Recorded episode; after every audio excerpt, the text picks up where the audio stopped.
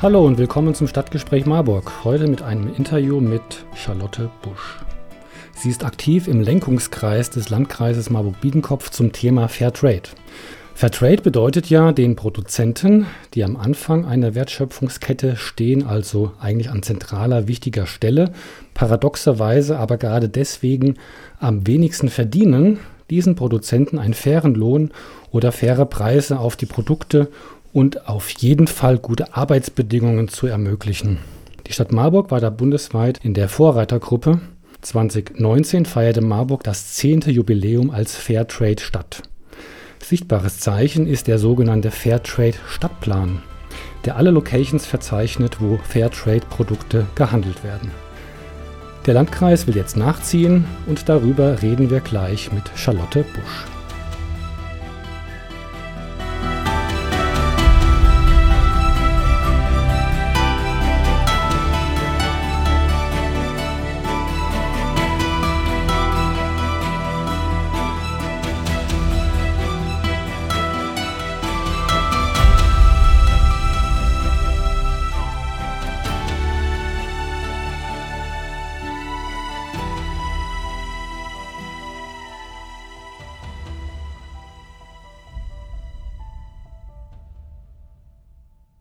Ich habe ja schon angedeutet, wir wollen jetzt über Fairtrade, das Fairtrade-Engagement im Landkreis Marburg-Biedenkopf sprechen.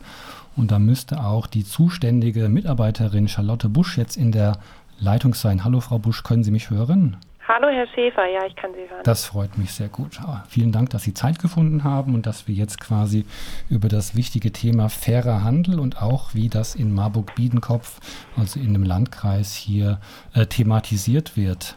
Vielleicht erstmal, ich habe gerade eine Banane auf meinem Schreibtisch hier liegen und jetzt zufälligerweise gesehen, auch ein Fairtrade-Logo ist drauf. Können Sie einfach mal für die Bananenkäufer unter uns skizzieren, was sich hinter dem Gedanken Fairtrade verbirgt? Genau, Fairtrade steht ja für den, für den fairen Handel. Also geht darum, dass die Produzenten vor Ort, also eben besonders in den Ländern des globalen Südens, äh, faire Preise für ihre Produkte ähm, bekommen und einfach auch eine stärkere Position innerhalb der Handels- und Wertschöpfungsketten erlangen, also um so einen sozialen, ökonomischen Impact. Und dass das tatsächlich auch funktioniert und stattfindet, wird halt über die Siegel nachgewiesen. Jetzt habe ich das so verstanden, dass der Landkreis jetzt auch eine Art Siegel oder Label als Fairtrade-Landkreis erlangen möchte. Habe ich das richtig verstanden? Und warum geht der Landkreis diesen Weg jetzt? Also wir wollen zertifizierter Fairtrade-Landkreis werden. Das bedeutet, dass wir als Landkreis uns dann quasi mit Siegel dafür einsetzen, dass der faire Handel hier vor Ort gestärkt wird. Dieses Siegel wird auch verliehen von Transfer. Das sind die, die man meistens von den Bananen auch kennt. Das ist dieses ähm, schwarz-grüne Label. Und die zeichnen eben auch Landkreise aus. Und dann geht es darum, dass wir uns einbringen, gemeinsam mit unserer Steuerungsgruppe, dafür, dass Aktionen bei uns stattfinden, dafür, dass auch im Handel der faire Handel nochmal gestärkt wird und dass wir einfach auch als Institution dahinter stehen. Das wollen wir werden. Da sind wir jetzt seit 2019 auf dem Weg und sind durch die Pandemie ein bisschen ausgebremst mhm. worden und starten jetzt aber 21 mit umso mehr Elan dahingehend, dass wir dieses Jahr jetzt die Zertifizierung definitiv abschließen. Ich habe gerade gesehen, die Stadt Marburg hat das schon seit 2009 auf der Agenda. Wieso beim Landkreis erst jetzt? Das hat sich beim Landkreis dadurch entwickelt, dass in 2018 ein Nachhaltigkeitskonzept entwickelt worden ist. Das ist im Auftrag des Kreistages geschehen. Also wir haben quasi als Verwaltung den Auftrag dazu bekommen, dieses Konzept zu entwickeln. Und damit verbunden war eben auch die eingehende Prüfung davon, ob und in welcher Art es Sinn macht, dass sich der Landkreis für dieses Siegel auch engagiert. Das ist geprüft worden, das ist positiv entschieden worden sozusagen. Und seit 2019 im Dezember hat dann der Kreistag auch ganz offiziell beschlossen, jo, wir packen das jetzt an, wir gehen in diese Richtung. Vielleicht können wir beim fairen Handel mal ein paar Aspekte aufdröseln. Vielleicht haben Sie auch ein paar Beispiele zur Hand. Also es geht ja um faire Bezahlung, dann auch um die Arbeitsbedingungen und dann auch um Ökologie und Umwelt, also das ganze Spektrum der Agenda 21. Können Sie mal ein paar konkrete Zahlen oder Beispiele geben für faire Bezahlung, Arbeitsbedingungen, Umweltbedingungen? Das Prinzip ist ja immer das bei Fairtrade, also das ist im Prinzip auch bei allen Siegeln gleich. Es gibt so eine Abnahmepreisgarantie, die festgesetzt wird. Die wird gezahlt, wenn der Weltpreis niedriger ist. Sobald der Weltpreis höher ist, würde der gezahlt werden. Und zusätzlich gibt es so eine Prämie, die draufgesetzt wird. Und diese Prämie, die draufgesetzt wird, die kann dann von den Produzenten vor Ort, die in Genossenschaften organisiert sind, für Entwicklungsprojekte für die Genossenschaft sozusagen investiert werden. Das können Schulen mhm. sein, das können Renten sein oder Alterssicherungs- oder Krankensicherungskonzepte. Das entscheiden dann die Genossenschaften demokratisch bei sich vor Ort, was sie für ein sinnvolles Projekt da im Auge hätten, was ihnen helfen würde. Und so setzen sich dann die Preise immer zusammen, die dann entstehen.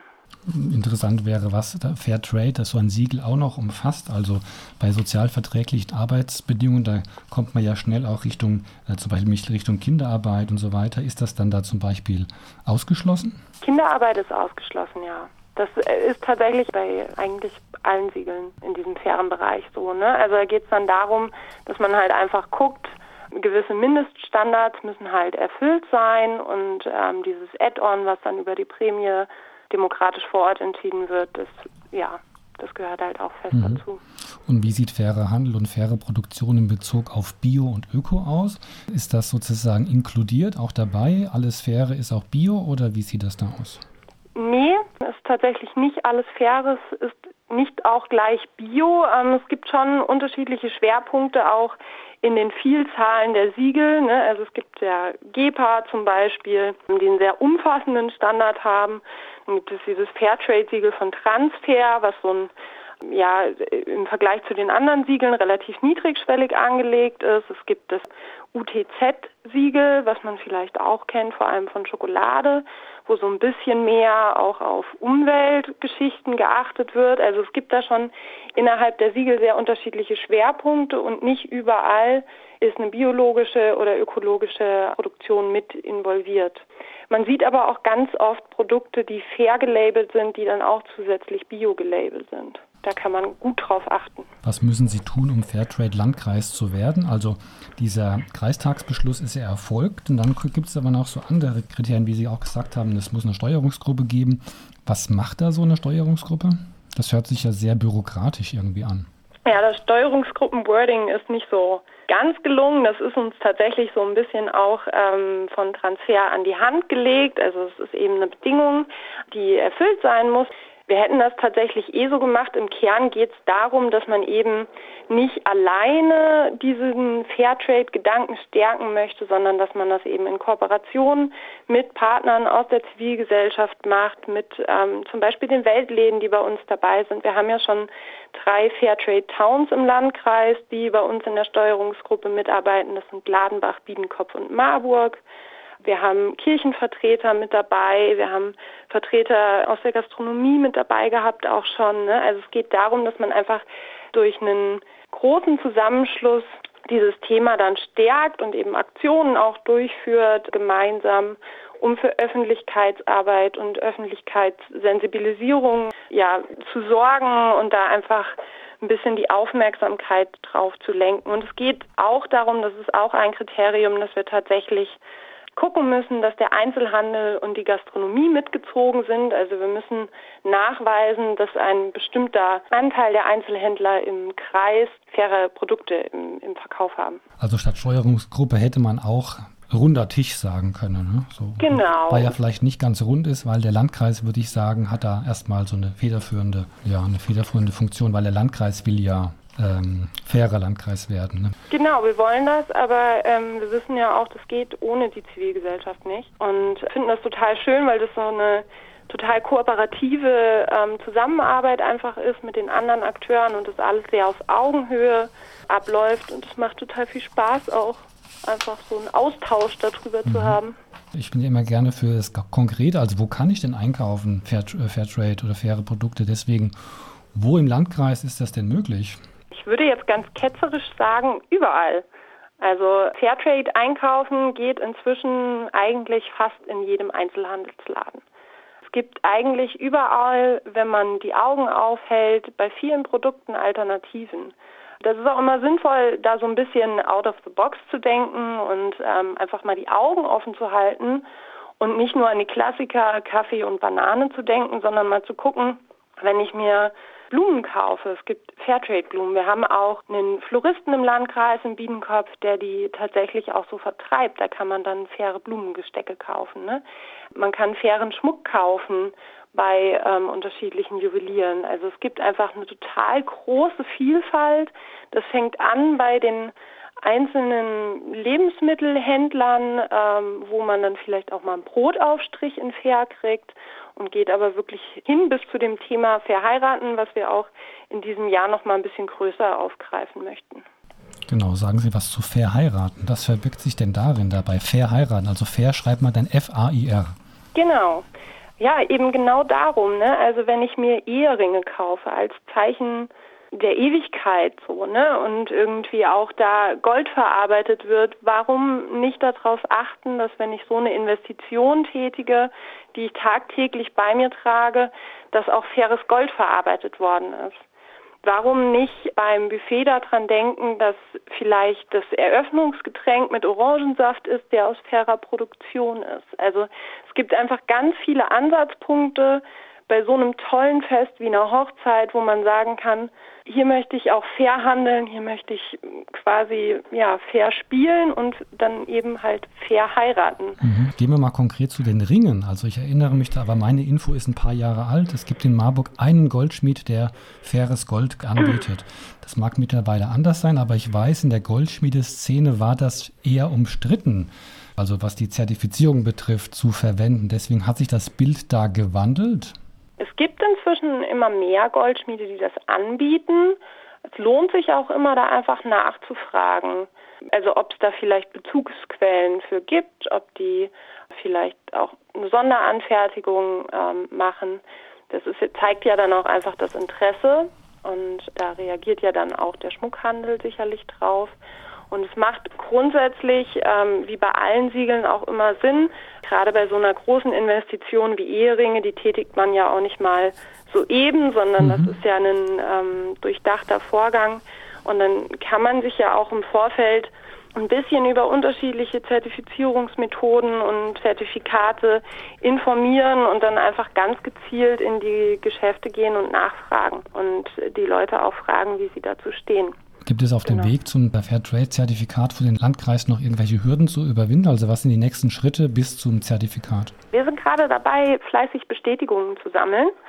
Das ist so das, was gerade uns auf der Seele brennt, sozusagen. Das heißt, wir sind viel im Kontakt mit Einzelhändlern, mit den Gastronomen und fragen sie, ob sie faire Produkte vertreiben und lassen uns dann die Unterschrift und einen Stempel dafür geben, weil das dann doch an dieser Stelle sehr bürokratisch ist. Wir haben aber auch andere Projekte, die wir jetzt umsetzen wollen. Ähm, wir sind dabei, über das Thema faire Bälle zu sprechen im Schulsport, hoffen, dass sobald die Pandemie es zulässt, irgendwann auch sowas wie ein faires Frühstück veranstaltet werden kann.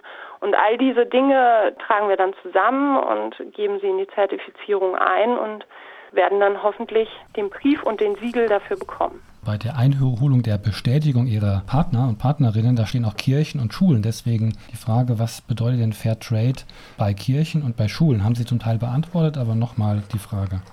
Also bei der Schule zum Beispiel kann ich ähm, als Beispiel ganz wunderbar auch die, die Steinmühle nennen, die da auch ähm, uns das schon bestätigt hat und die einfach da in der Entwicklung auch mitarbeiten in der Steuerungsgruppe. Da geht es darum, dass man zum Beispiel im Schulunterricht das Thema Fair Trade einfach behandelt und fairen Handel behandelt, aber auch sowas ähm, wie in der Schulcafeteria eben faire Schokolade.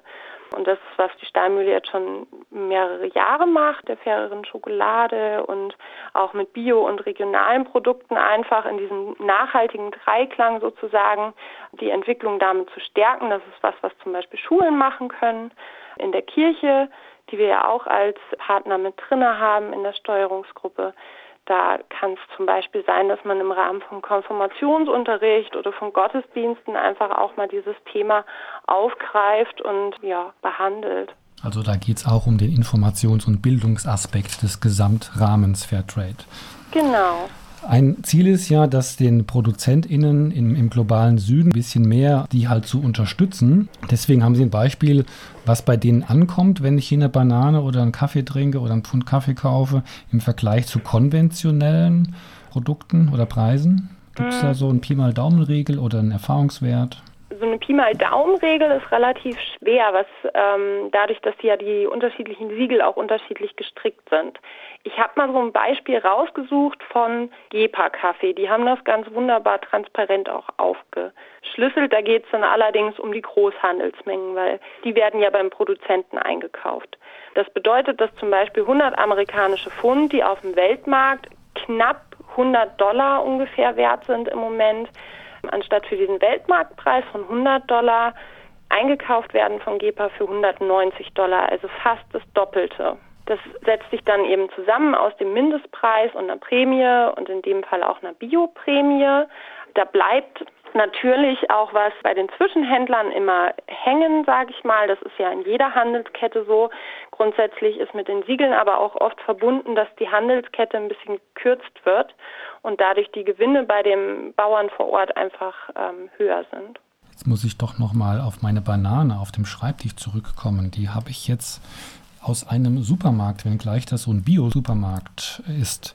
Vormals waren ja die, die Menschen eher skeptisch gegenüber Fairtrade-Produkten in Supermärkten, da sie ja die eher so in Weltläden oder äh, kleineren Einheiten da verortet haben. Wie steht man denn heute dazu, Fairtrade quasi auch in großen Mengen, in den großen, auch eher kommerziell orientierten Märkten anzubieten? Fairtrade als Siegel beziehungsweise diese Entwicklung des Siegels auch außerhalb der Weltläden ist vor allem so in den 90er Jahren aufgekommen und der, der Marktanteil steigt, also sowohl im Bereich Kaffee als auch im Bereich Obst haben wir seit Jahren einen, einen steigenden Handelsanteil, der Fairtrade ist. Und das ist definitiv auch Teil davon oder Erfolg dessen, ähm, dass es die jetzt auch in, ja, ich sag mal, konventionellen Einzelhandelsläden gibt, weil natürlich dadurch eine wesentlich breitere Masse erreicht werden kann und der Umsatz quasi nach oben geht von den, von den Fairtrade-Produkten. Fairtrade ja. an sich nicht die, die Rettung für alles, kann es auch gar nicht sein. Aber aufgrund dessen, dass dafür sensibilisiert wird und das irgendwie, jeder Pfund Kaffee ähm, macht da ja auch dann einen Unterschied, ist einfach eine, eine, eine schöne Sache, dass da auch ja eine breitere Öffentlichkeit mhm. mit erreicht wird. Vielleicht zu aktuellen Trends im Fairtrade-Bereich. Was gibt es da Neues? Trends Richtung neue Produkte, neue Dienstleistungen? Was ist da gerade angesagt? Ein Riesentrend ist definitiv dieses Thema Fair Fashion, was wahnsinnig groß im Moment wird. Also vor allem in der jüngeren Generation ähm, sehen wir ja, dass es auch so eine Abkehr von diesem Fast-Fashion-Prinzip ähm, durchaus gibt und dass man auch im Bereich der Kleidung zum Beispiel darauf achten möchte, wie ist die hergestellt und produziert worden.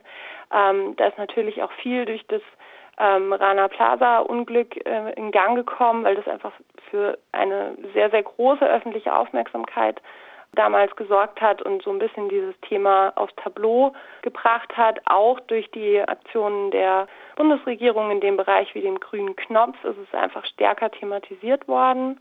Das würde ich so als einen großen Trend beschreiben. Diese ja faire Kleidung, faire Stoffe und auch dieses Thema faire Bälle ist so ein neues Ding, was kommt. Also irgendwie Fairplay richtig ernst nehmen und halt sagen, womit ich Fußball spiele, womit ich Volleyball spiele, auch das soll fair hergestellt werden. Also fair ist ja im Trend. Fair bedeutet ja aktuell eher auch so, ich sag mal, eine Alternative wählen. Also ich glaube auch die Zeitschrift des ADFC heißt Fair Care mit F-A-I-R geschrieben. Genau, was können wir aus unserem Gespräch mitnehmen? Also wenn ich morgen einkaufe, auf was soll ich achten? Haben Sie ein paar Tipps?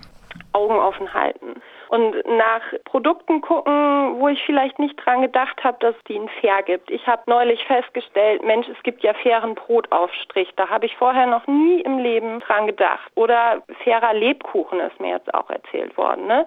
Darauf gucken, dass ja auch in Mischprodukten zum Beispiel faire Schokolade verarbeitet werden kann. Daran denken, dass es nicht nur die Klassiker sind und ja, sich freuen, wenn man irgendwie fairen Genuss abseits der klassischen Kaffeetafel entdeckt. Schönes Schlusswort. Vielen Dank fürs Gespräch, für den Ausblick und wir gucken demnächst etwas intensiver und genauer auf die Produkte, die wir kaufen. Vielen Dank, ja. Frau Busch, fürs Gespräch, für die Infos, für die Zeit. Schön, dass ich da sein durfte.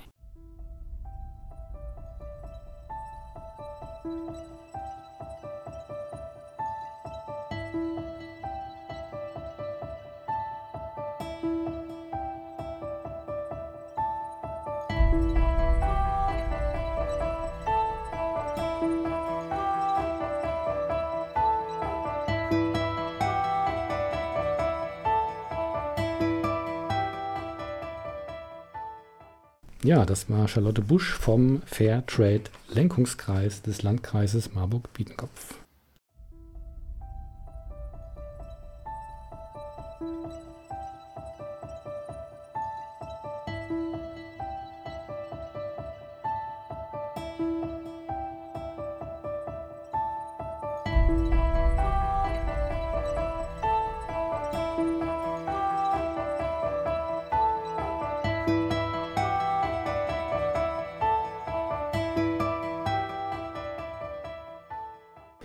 Das war das Stadtgespräch. Im Namen unserer Podcast-Gruppe sage ich Danke fürs Zuhören. Am Mikrofon war und ist Martin. Ach so, wenn ihr mitmachen wollt, dann E-Mail an menschen.aus.marburg.gmail.com. Vielleicht habt auch ihr Lust, was zu sagen, ein Gedicht, Erzählungen, Berichte, Hinweise, Nützliches, Alltägliches, Bemerkenswertes. Dann kommt zu uns. Auch Menschen mit technischem Geschick sind willkommen, denn alles Gedichtete, Erzählte, Berichtete, Hingewiesene, Nützliches, Alltägliches, Bemerkenswertes muss auch in Form gebracht werden, zu einem Audioformat geschnitten werden, auf Spotify, iTunes und Google gestreut werden. Also einiges zu tun. Wir zählen auf euch. Bis zum nächsten Mal, wenn es wieder heißt Stadtgespräch Marburg. Menschen, Wege, Emotionen.